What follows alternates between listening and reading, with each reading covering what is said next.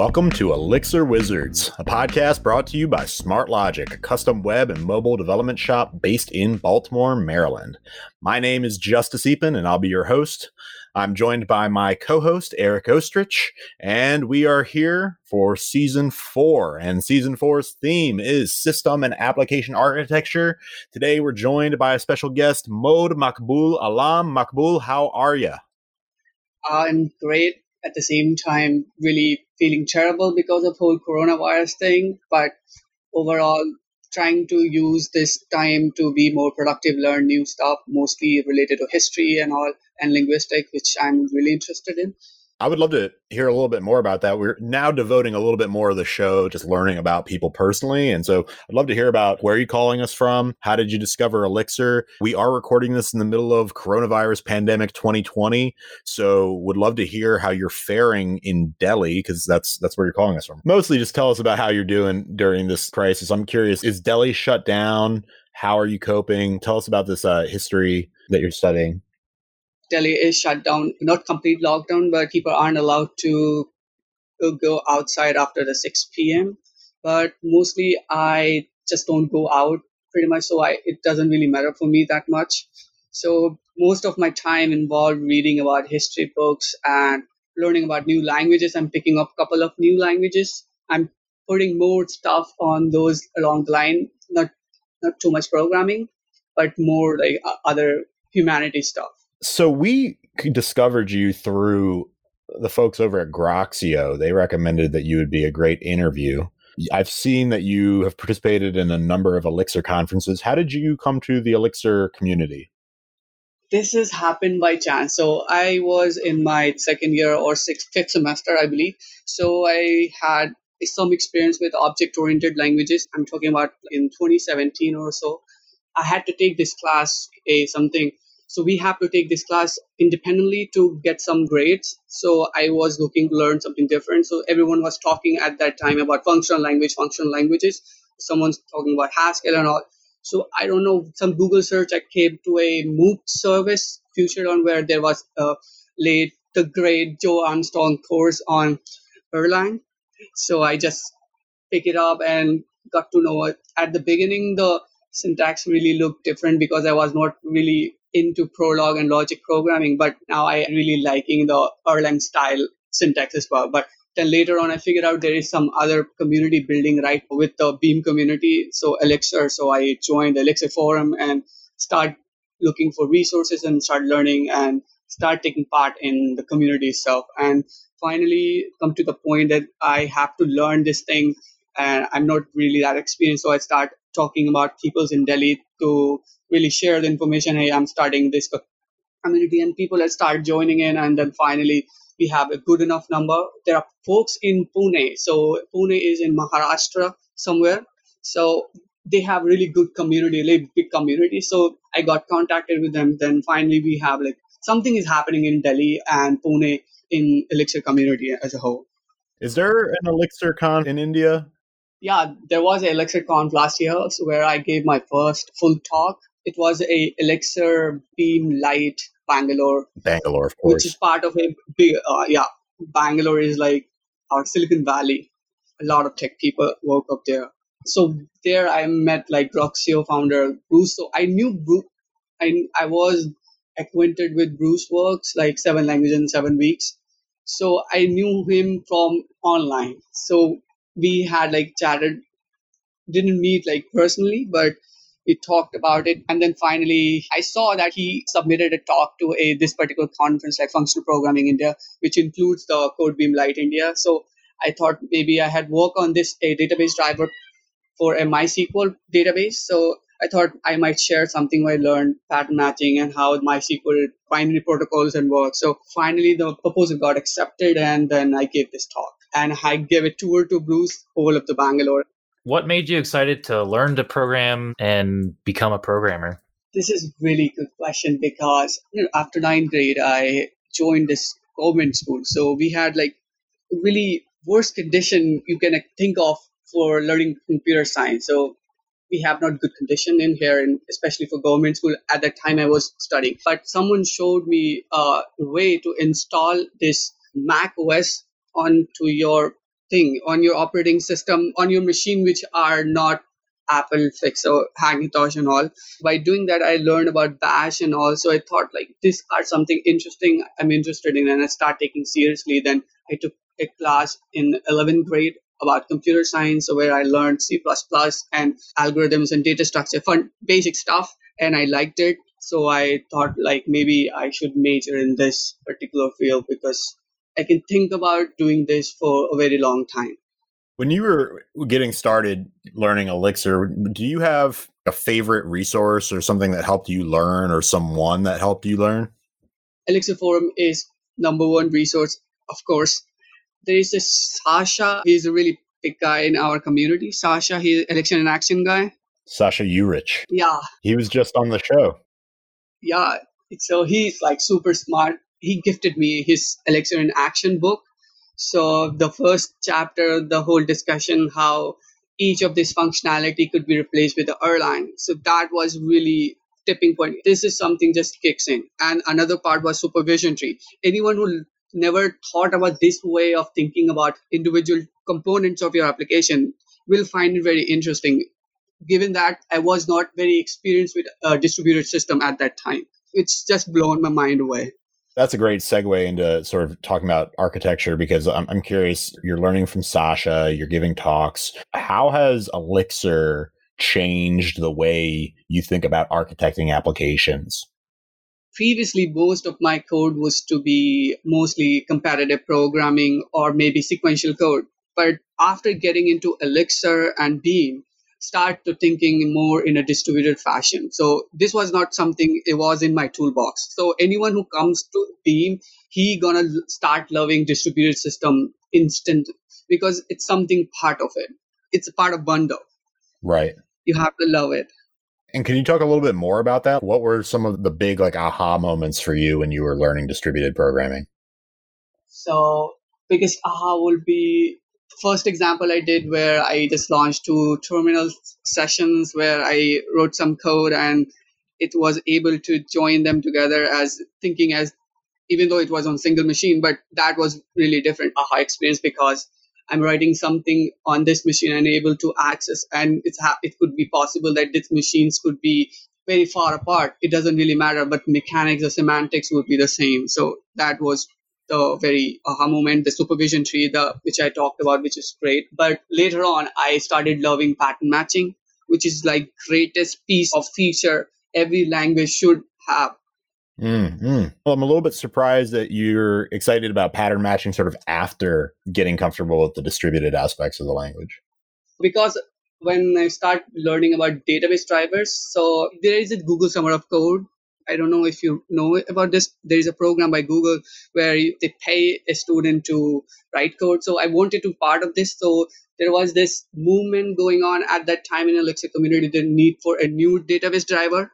So I thought I might write this. So I worked really hard, but I wrote proposal which got rejected. But along the way, I learned these couple of things. I did contribute a little bit to the main project as well, like DB connection, the uh, library which we have which used to like build these things that whole thing got me excited about like pattern matching because pattern matching really gives you ability to write simple enough parsers and all and also dig into binary very elegant way pattern matching was also one of my early favorite features and it still continues i don't know any elixir developer here in delhi as well everyone wants to talk about pattern matching okay so one of the things that came out i think only as of recording, only two hours ago. I think one of the things you mentioned during the pre recording section, you wanted to talk about this Phoenix Live dashboard. So, what is it and why are you excited about it?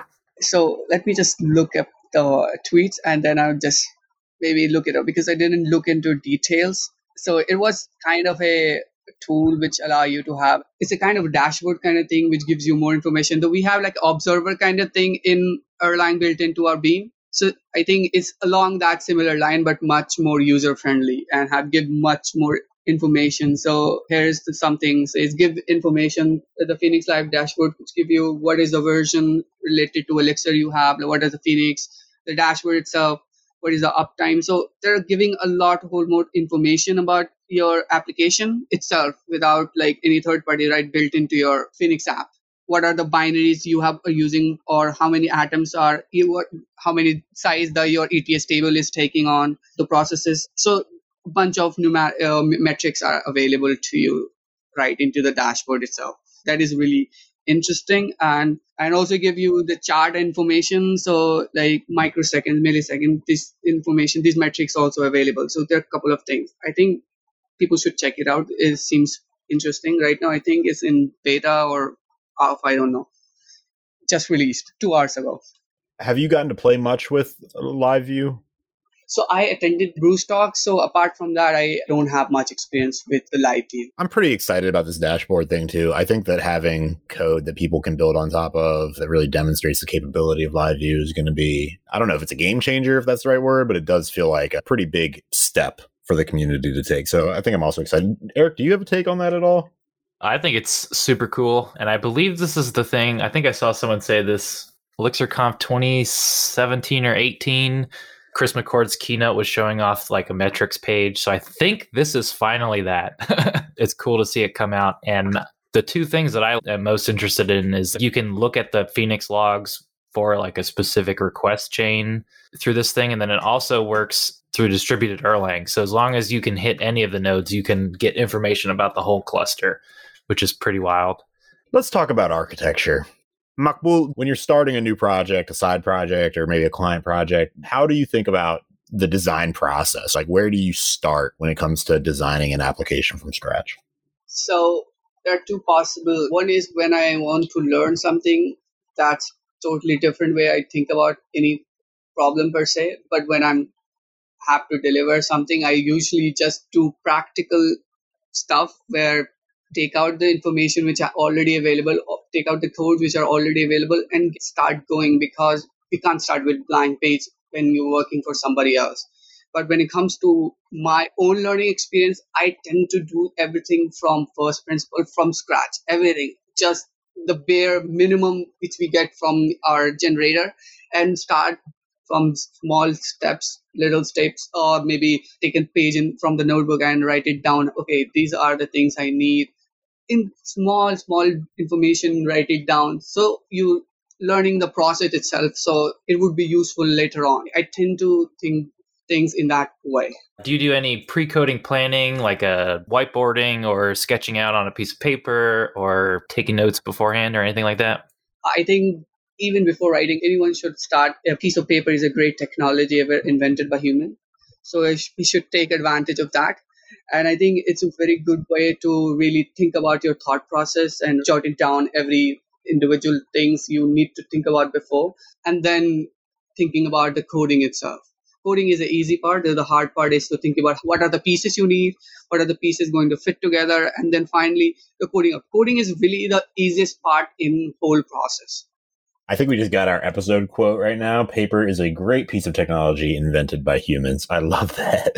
I'm also a huge pad and pen proponent. Eric and I have sort of landed on this agreement around we usually start with designing sort of like data and then the API on top of that. Can you talk a little bit about how you think about architecting information or designing an information architecture and then designing APIs on top of that? So how do I think about building when it comes to like maybe a RESTful API, for example? Right. Or a GraphQL API. Do you use GraphQL? I have play, played with a little bit, but I have more experience with RESTful API. Sadly, I need to look into it, but I just could not. So I think Elixir has a GraphQL library already. Absinthe is the GraphQL library? Absinthe, yeah. Yeah. Yeah. We don't use it either. We have a very recent project is using Absinthe. So this is my first, uh, like, done reviews on it, but I haven't actually used it myself yet. So hopefully it holds up to everyone's love. There is a book also to learn about this building APIs with Elixir, GraphQL APIs. I think the library author and wrote that book. So then speaking about like REST APIs, first of all, what does REST mean to you? I guess is the best way to phrase the first part of the question. What are your opinions on architecting REST APIs? My opinions, uh, REST is, of course, is great.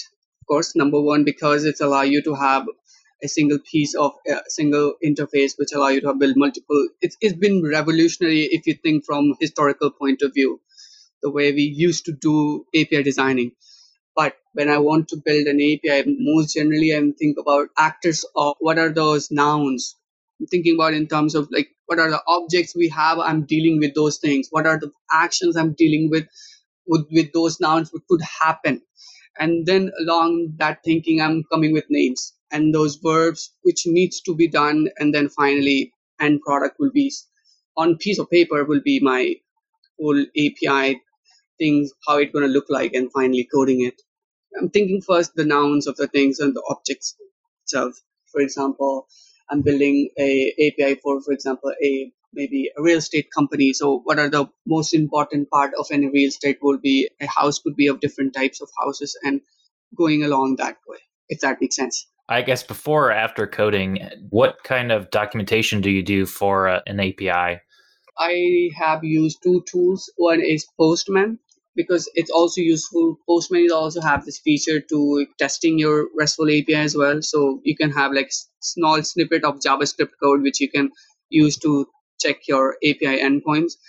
And another one I have played with is is a Swagger we're going to change subjects here, but I'm curious, what is your opinion on microservices? And feel free to just roast them belligerently. So most of my application would be come into something micro monolithic kind of microservices, which is not too much isolated. The macrolith.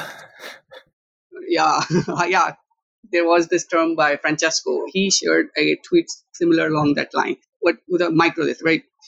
Something not too much isolated, or not too much like a modern something moderation but when it comes to like you are building a, for a large company then the microservices has shown some reliability if that is a good word because you can have a large number of teams can work together which is not possible in cases with monolithic so there is a good and bad in both situations it depends on the team and decide what kind of architecture you're going to choose. So I don't have like really roasting kind of opinion about it.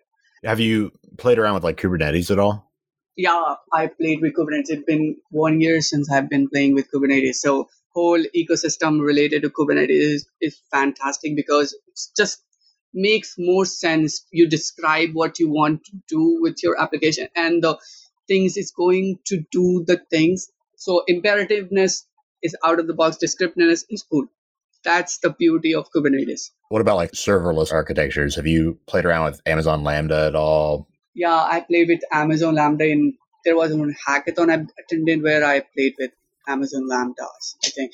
How'd it go? Bad, I don't know. But yeah, I think it's reasonable to use these kind of services in a situation when you have is want to have a capabilities where want to, a service which you don't have to maintain but it's process oriented kind of services like maybe a image processing service you want to write and don't want to deal with the underlying infrastructure because it doesn't really give you that benefit to maintain the underlying whole system so it makes sense in that cases the serverless would be a good idea to choose i think i have wrote a some sort of a scraper service as a serverless for my we were building a, some sort of a machine learning project as a team for a hackathon. So in that part, I built that thing. There is a library for Erlang which allow you to build your serverless application, which can run on Amazon AWS. So I think people want to try with Erlang, they can check that out as well. I think my favorite serverless story is from serverless with a dollar sign to Elixir is the title of the, the article from Corey O'Daniel. And he talks about $12,000 a month serverless function and he converted it from that to like $160 a month of Phoenix application and it is like just as good. That's pretty much my takeaway from serverless. It's very expensive.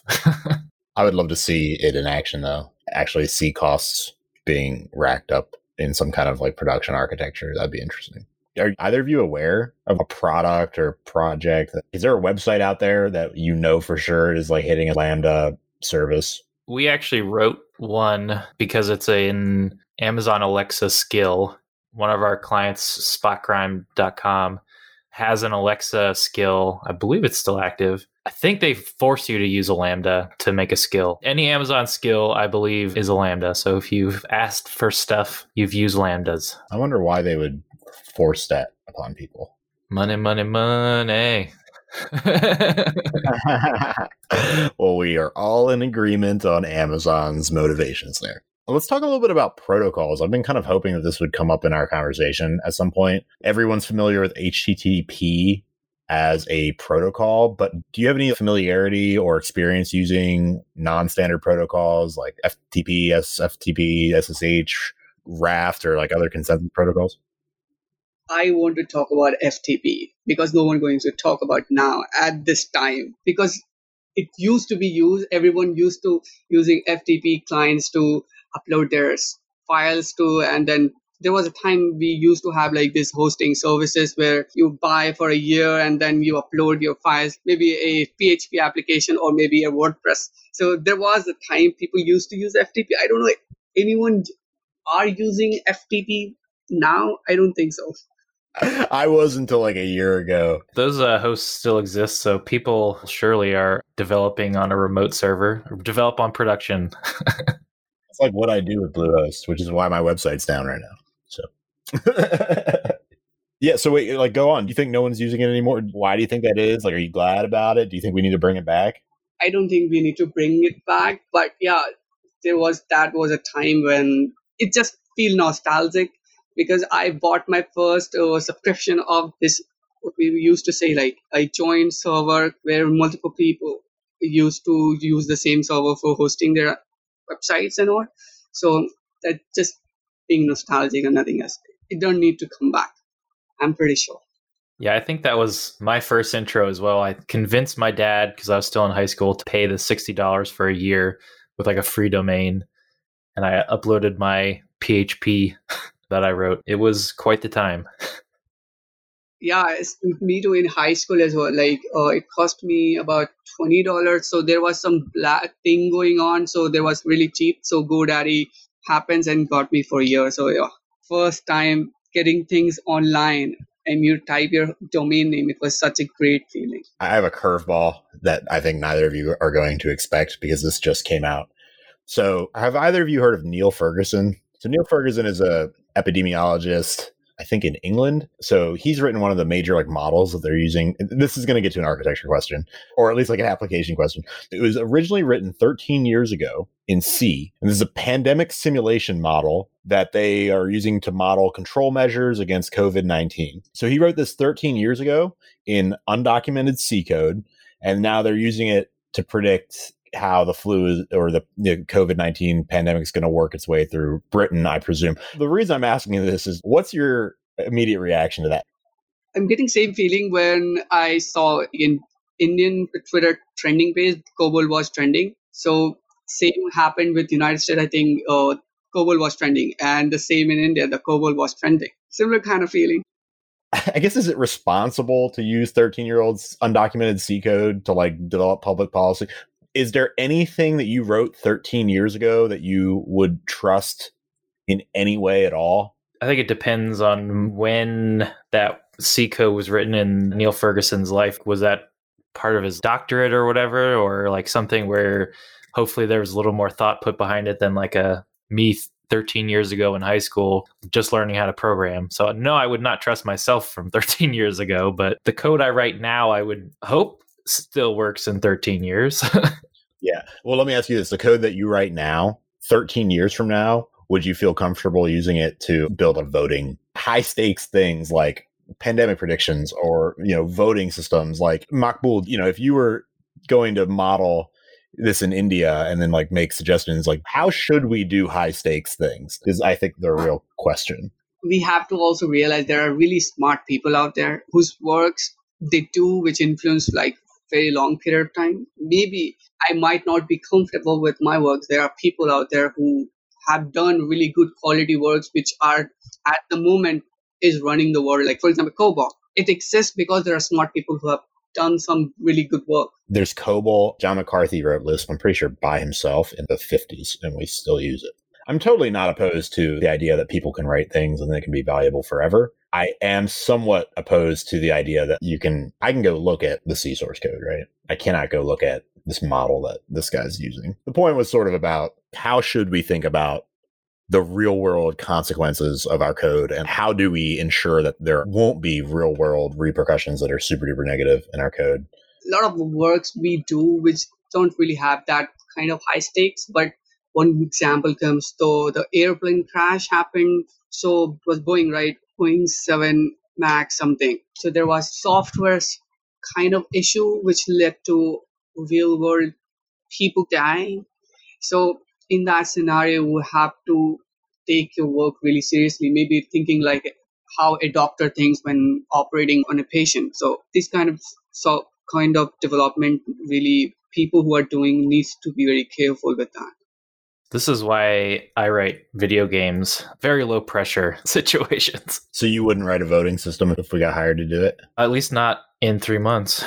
Are there any guarantees that we can get from using something like Dialyzer or I think Norm is the other library that Keathley's working on? Do you have an opinion on static typing, Maqbool? This is a good question. I love it. Why I love it? Because I have started learning Haskell as well. So because in Haskell there is a static type system, so you just describe your types. So what are the signatures of the type? It can be a very complicated function. You don't know implementation, but you can start thinking in terms of types. So I think, and then using its type system, you can have information. You can have something. Uh, there is a thing called holes and all. So I started to love static type, the type system and all, especially. But if you think about static typing from C++ or C perspective, I just don't like it. It's not going to work in that. I need more interactive static type system, which Haskell provide. If we can port that into our Beam community, it would make our application. If you build like, Haskell programs are literally the proofs of your. They are proofs. When you're writing a program, it's proofs. So, yep, it's a mathematical object in a sense. We've got an ongoing debate between the people who are pro static typing and not pro static typing. I do think that for something like a voting system or something like that, that would be probably helpful. Eric, do you want to talk about the big news that came out today other than the dashboard? It involves the dashboard. Yeah, this this is just a, a very late breaking in that late in that this probably won't come out for a few weeks. So you'll already have known about this for a while, but five minutes ago, Chris McCord posted on the Elixir forum that Phoenix 150RC0 was out. Big day in Elixir land. We have the Phoenix Live dashboard and now a brand new version of Phoenix itself. Uh, and it looks like some of the big things is that PubSub 2.0 is getting pulled out, which is pretty cool because I've done a lot with PubSub in the background. So not being part of your endpoint's kind of neat. Go check that out, I guess. Maqbool, do you have a favorite RFC? Uh, gRPC is cool. It's great. gRPC is like Google RPC, so they have like protocol buffer where you define what are the objects will be, and then it will generate the client and server all the components. So gRPC is great. I learned about gRPC in Cloud Native Conf China. I played a little bit. I only know gRPC, so I, I will say gRPC. Did I say RPC or because I meant to say RFC? you said RPC, right? Yeah, I might have said that. That's a great answer though, considering that was not like what I expected. I was like, gRPC, what is it? And now I'm looking at it and it looks super cool. Open source universal RPC framework allows efficient connection to services across data centers with pluggable support for load balancing, tracing, health checking, and authentication. This is pretty cool looking. What I meant to ask was, what's your favorite RFC, which is a little bit different. So for this question, I googled it, so cheated a bit. Of course, HTTP protocol is my favorite for a any application developer. For of course, so there is another one you should Google five two seven. You should read it out. RFC five two seven. Eric, can I get your permission to read this out loud? Actually, Eric, you should probably read this out loud. Uh, let's we'll just do the first stanza, I guess. okay, so this is the first part of RFC five twenty seven. Thank you so much, Maqbool, for bringing this to our attention. Twas Brillig and the protocols did user server in the Wabe. All Mimsy was the FTP and the RJE outgrabe. And this was from 1973. Arpawocky. I have no idea what this means, but I assume that maybe someone is going to reach out and tell me what it means, and we're going to have you on the show to explain it. I'm guessing that it's probably a play on the Jabberwocky poem. Maqbool, I want to thank you for coming on the show. And I also want to give you the chance if you have any plugs or asks for the audience or where people can find you online, shameless self promotion, now's your opportunity. Thank you for inviting me to your show. I just want to give shout out to Groxio and Bruce and Maggie for suggesting me to having like really excellent discussion.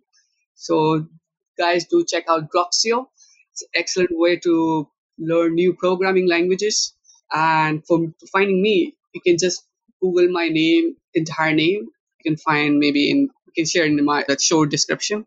So just add ism to Maqbool, yeah, and you'll be on Twitter. I am very active on Twitter, but I talk about a lot of different things. I involve in politics. I talk about politics. I talk about history. I talk about linguistic. I talk about programming. So broad different ideas I'm following you on Twitter and I'm really looking forward to getting into it with you on there. The Twitter is plenty of fun for those of us who like to get into a lot of different topics. Before we close out, we've got to share another edition of Pattern Matching with Todd. Friend of the podcast, Todd Resudek, is asking members of the Elixir community five questions to help us all get to know each other better.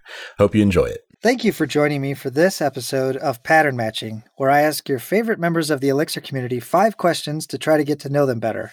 My guest today is known for speaking about Kubernetes and the Beam at conferences all over.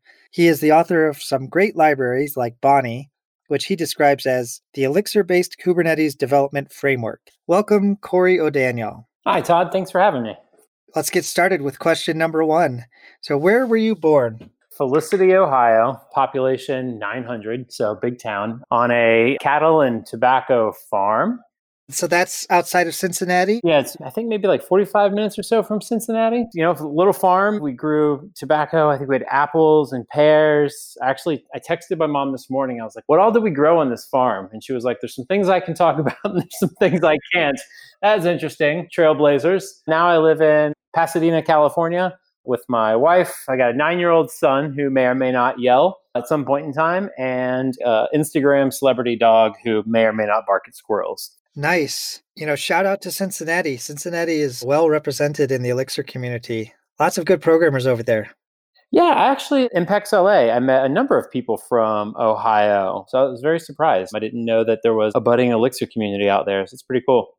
Yeah, I don't know how it happened, but it sprang up. So I was on their last month's meetup. I guess they did it online. So I joined them there. But lots of great programmers come from the Cincinnati or Columbus areas. If they're doing it online next month, I might have to join as a honorary Ohioan. Yeah, there you go. And you said you have a celebrity dog. You want to promote your dog's Instagram? Oh yeah, it's Ziggy Z I G G Y dot O'Doodle. We just post cute pictures of her, and she's got several thousands of followers now, and I think she's almost got thirty thousand. And it's like pet food and pet snack places like mail us stuff all the time. And the weirdest thing I ever got was this one company was like, we do organic dog treats. And I'm like, that's fantastic. We love organic stuff. Send them. And then a few weeks later, a big wooden crate showed up at my house. And I was like, what is this? I pried it open with a hammer, like it was a legit hand, like wooden crate. Pry it open. There's a styrofoam box inside of it. I'm like, okay, this is a bomb. So I take the lid off. Smoke comes out. It's dry ice, and there is a cow femur just cut into sections laying in this box. And when they said organic dog treats, they were like, I guess really organic and pretty fresh. So that was disgusting. She had one, and then we gave them to our neighbor who had a chihuahua. So interesting times. Wow. All right. The life of a celebrity dog. Who would have thought? What a time we live in. It can't be a difficult life, that's for sure. Definitely not. You're having cow femurs delivered right to your door. All right, question number two. Have you had any careers before programming? Yeah, I mean, they're all computer oriented or network oriented. How I got into technology in general, I worked at a hospital in data entry. I think in 1999, and I'd been programming for a while just as a hobby. Wasn't really interested in it as a job. I was doing data entry, and what was going on in the hospital is I worked in the billing department. Somebody would print up all these spreadsheets, bring the printed spreadsheets down to me, and then I would enter them in this terminal program. And I was like, this is stupid. So I asked the lady that brought them down every day, I'm like, can you just bring them to me on a disk? And she was like, yeah, sure. I was like, I don't want to, you know, waste all that paper. And so I wrote a program to pretty much parse the spreadsheets and then just enter them in the program for me. And I was just sitting around one day reading, I think it was the third edition Dungeons and Dragons Monstrous Manual. My boss walked by and she's like, What are you doing? And it's just like, I'm very obviously reading a Dungeons and Dragons book. And I'm like, um, reading the Monstrous Manual? She's like, Why aren't you working? I was like, I wrote a program to do my job. And she just kind of looked at me weird and then left. And then she came back an hour later. She's like, if we gave you a thousand dollar bonus and put you on the networking team, would you give us the rights to your software? And I was like, yes. And so I got a thousand bucks, which was great at the age of 18 for nothing. I joined the help desk and networking team. So I kind of got into networking. Still wasn't really interested in software at that point in time. I eventually went on to be a HIPAA security analyst. So my master's degree is in healthcare information systems. Kind of stayed in healthcare, and then after that, I went to become a adjunct professor, and then decided to move to California to join a startup. HIPAA security analyst sounds really exciting. Yeah, it wasn't so much exciting. It was interesting. I mean, it was a lot of policies and procedures, writing scripts to like analyze nodes on our network, or endpoints on our network, I guess is what they referred to them as. You're trying to protect people's information, which is a good deed, but it just wasn't super exciting. And we had a lot of HIPAA violations up until that point. I don't know, it was kind of sad. Like we did a lot of stuff where I was trying to see if employees were doing stuff wrong. And I felt like my job was just being a boring cop, just trying to bust people all day, for putting their passwords under their mouse pad. So if you weren't a programmer, what do you think you'd be? I'd either be an architect. So if you ever see me in real life, my right arm is all architecture tattoos, skyline of San Francisco, New York, a map of the outline of Manhattan. I was originally a physics major, switched to architecture, and then switched to information systems. Pretty much just trying to find like where I could end up to make the most money quickest. my right arm is like an homage to a career that I did not take. So I'd say architecture. I'm also really interested in archaeology. I've done some volunteer digs and I've been to a lot of the UNESCO world sites. It's a hobby of mine, but realistically, I'll end up probably owning a bodega selling overpriced wine and grilled cheese sandwiches. And what's the name of your bodega? Odega with an apostrophe. Odega, the Irish bodega. So, do you have a favorite architect? Yeah, me and my wife, we designed a very beautiful house. We bought a dump two years ago and put a lot of thought into designing an awesome space. So, your own favorite architect? We are now. Is that full of myself? A little bit. That's fine. Almost by definition. Well, moving on then. What is the genre of the last song or the last album you listened to? I don't know what the genre would be. The last album I listened to was Weezer Blue album. I love that album. To this day, it's one of the handful of albums that I can listen to all the way through, not skip a song. I love that album. So yeah, what is that? Surf rock or like pop punk, I guess. But my musical tastes are a bit all over the place. My playlists are people hate them because it's just like it'll be like hip hop, a country song, a punk song, and to me, I'm just like, ah, it feels good. It's great. But yeah, I'm a bit all over the place. I don't want to mess up this quote too much. Weezer put out a, a uh, tribute album. I don't know, a couple of years ago, right? So it was all cover songs. And uh, a friend of mine described Weezer. She said, if you take their albums in reverse chronological order, they're a tribute band that got slightly better over time. The implication is their first few albums were really good, and then they get worse up until that tribute album. Oh, wait, those ones that starts out with like a Toto cover, right? Yeah, Africa, I think. Oh gosh, that album. I did listen to that one a few times when it first came out. It's pretty good. What else was on there? Oh, Sweet Dreams is on there too. Yeah, that was a good one. I'm, uh, you know what? I'm popping that bad boy on when I'm off this call. Cool. All right. Question number four.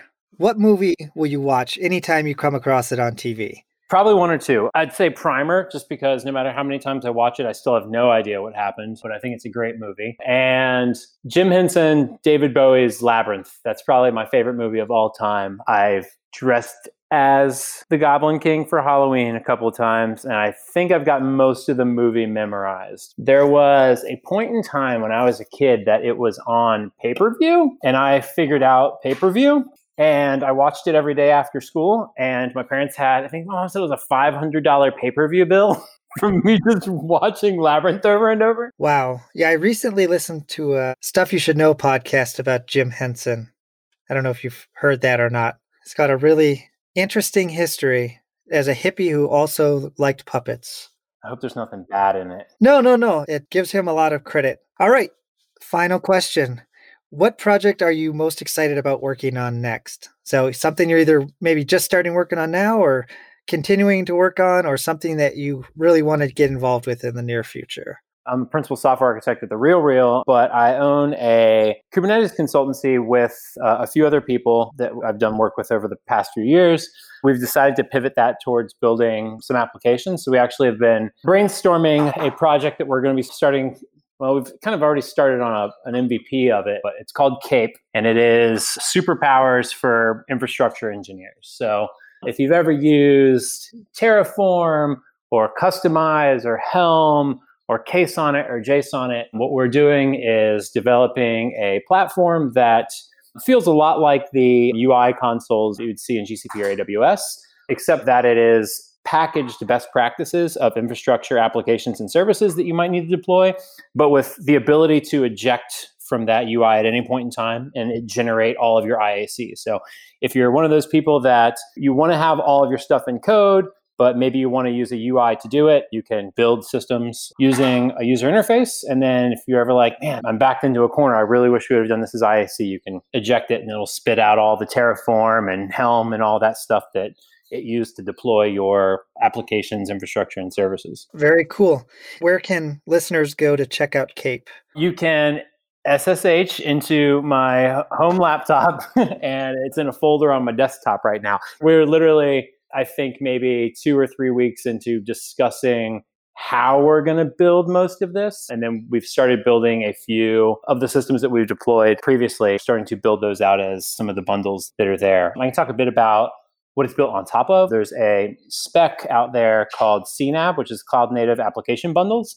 I believe it came out of Deis Labs, which is a part of Microsoft now. So it's all built on top of the CNAB spec. We've had to add a few extensions to it to be able to do the kind of things we want to do. It's a pretty cool spec. There's two implementations open source out there now. One's called Porter and another one's called Duffle. So if you're deploying stuff on the cloud and you're deploying applications and infrastructure and you want a better tool, I'd take a gander at CNAB and Porter. It's pretty cool technology. All right. Well, sounds great. Thanks for joining me today, Corey. And for our listeners, if they want to SSH into your laptop, are you going to put out your IP and your private key out on Twitter later today? You got to catch me at a Starbucks, though. I don't know what my IP address is. Ah, okay. All right. Well, anyway, thank you for joining me today, Corey O'Daniel. Yeah, thanks so much. That is it for this episode of Elixir Wizards. Thank you again, Maqbool and Eric, my co host, for joining us. I'm Justus Eapen. Elixir Wizards is a Smart Logic podcast. Here at Smart Logic, we're always looking to take on new projects, building web apps in Elixir, Rails, React, Kubernetes, and mobile apps using React Native. We'd love to hear from you if you have a project that we could help you with. Don't forget to like and subscribe to Elixir Wizards on your favorite podcast player. You can also find us on Instagram and Twitter and Facebook, so add us on all of those. You can find me personally at Justus Eapen, like just use a pen, and Eric at Eric Oestrich. And join us again next week on Elixir Wizards for more system and application architecture.